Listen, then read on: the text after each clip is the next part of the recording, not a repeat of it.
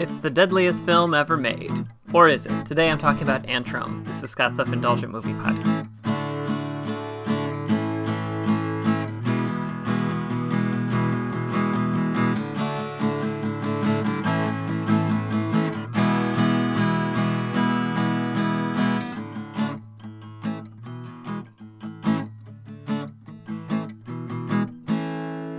Hello, movie friends. Welcome to Scott's Self Indulgent Movie Podcast. I am Scott, and today I'm talking about Antrum, which is a fairly recent horror movie that's kind of going for a very particular vibe, and I think it succeeds in it, but I don't know if it's for everybody. So, without further ado, let's get started. There's a lot of horror movies that use the based on a true story tagline to entice the audience, whether it's the Amityville movies or much of the Blair Witch Project advertising portraying the film as literal found footage. Studio, studios rightly assume that saying something has a basis in reality adds another layer of spookiness for the intended audience, which is why I found today's movie Antrum, a supposedly cursed film, so intriguing. Introduced as the most terrifying movie ever made, or most deadly movie ever made, the film begins as a documentary about Antrum, a 70s horror movie with a startling reputation for inciting violence and disaster on anyone who sees it.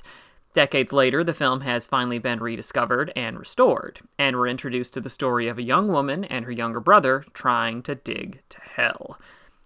Antrum is trying to do two things, and I think it does those things very well.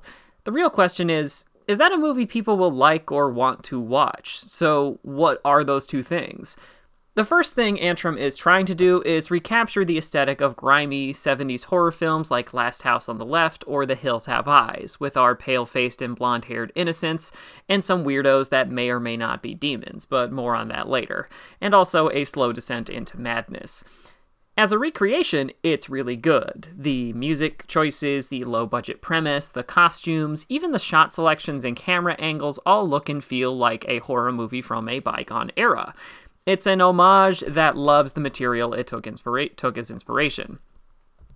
But this is also the movie's first checkpoint for the audience, because if you don't like this kind of horror or expect something more modern, you're out of luck.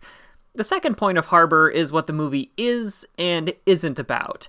As I mentioned earlier, Antrum is introduced via a mockumentary before becoming the movie within the movie. Then Antrum plays, and that's about it. Now, there are some bits of footage blended in that are creepier than what's on screen, but still nothing that you would think, think that disturbing. Which begs the question what was that introduction all about?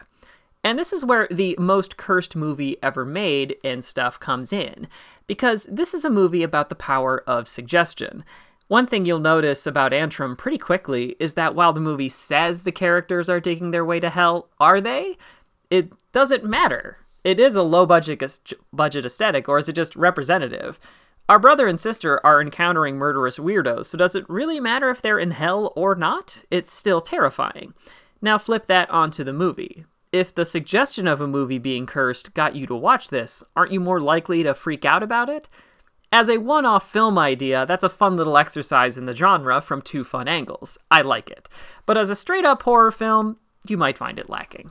This has been Scott's Self Indulgent Movie Podcast. Thank you so much for listening. Don't forget to like, share, and subscribe wherever you get your podcasts. And don't forget to join our Facebook group, Scott's Self Indulgent Movie World, for the latest reviews, discussions, and more. See you next time, everybody, and stay safe.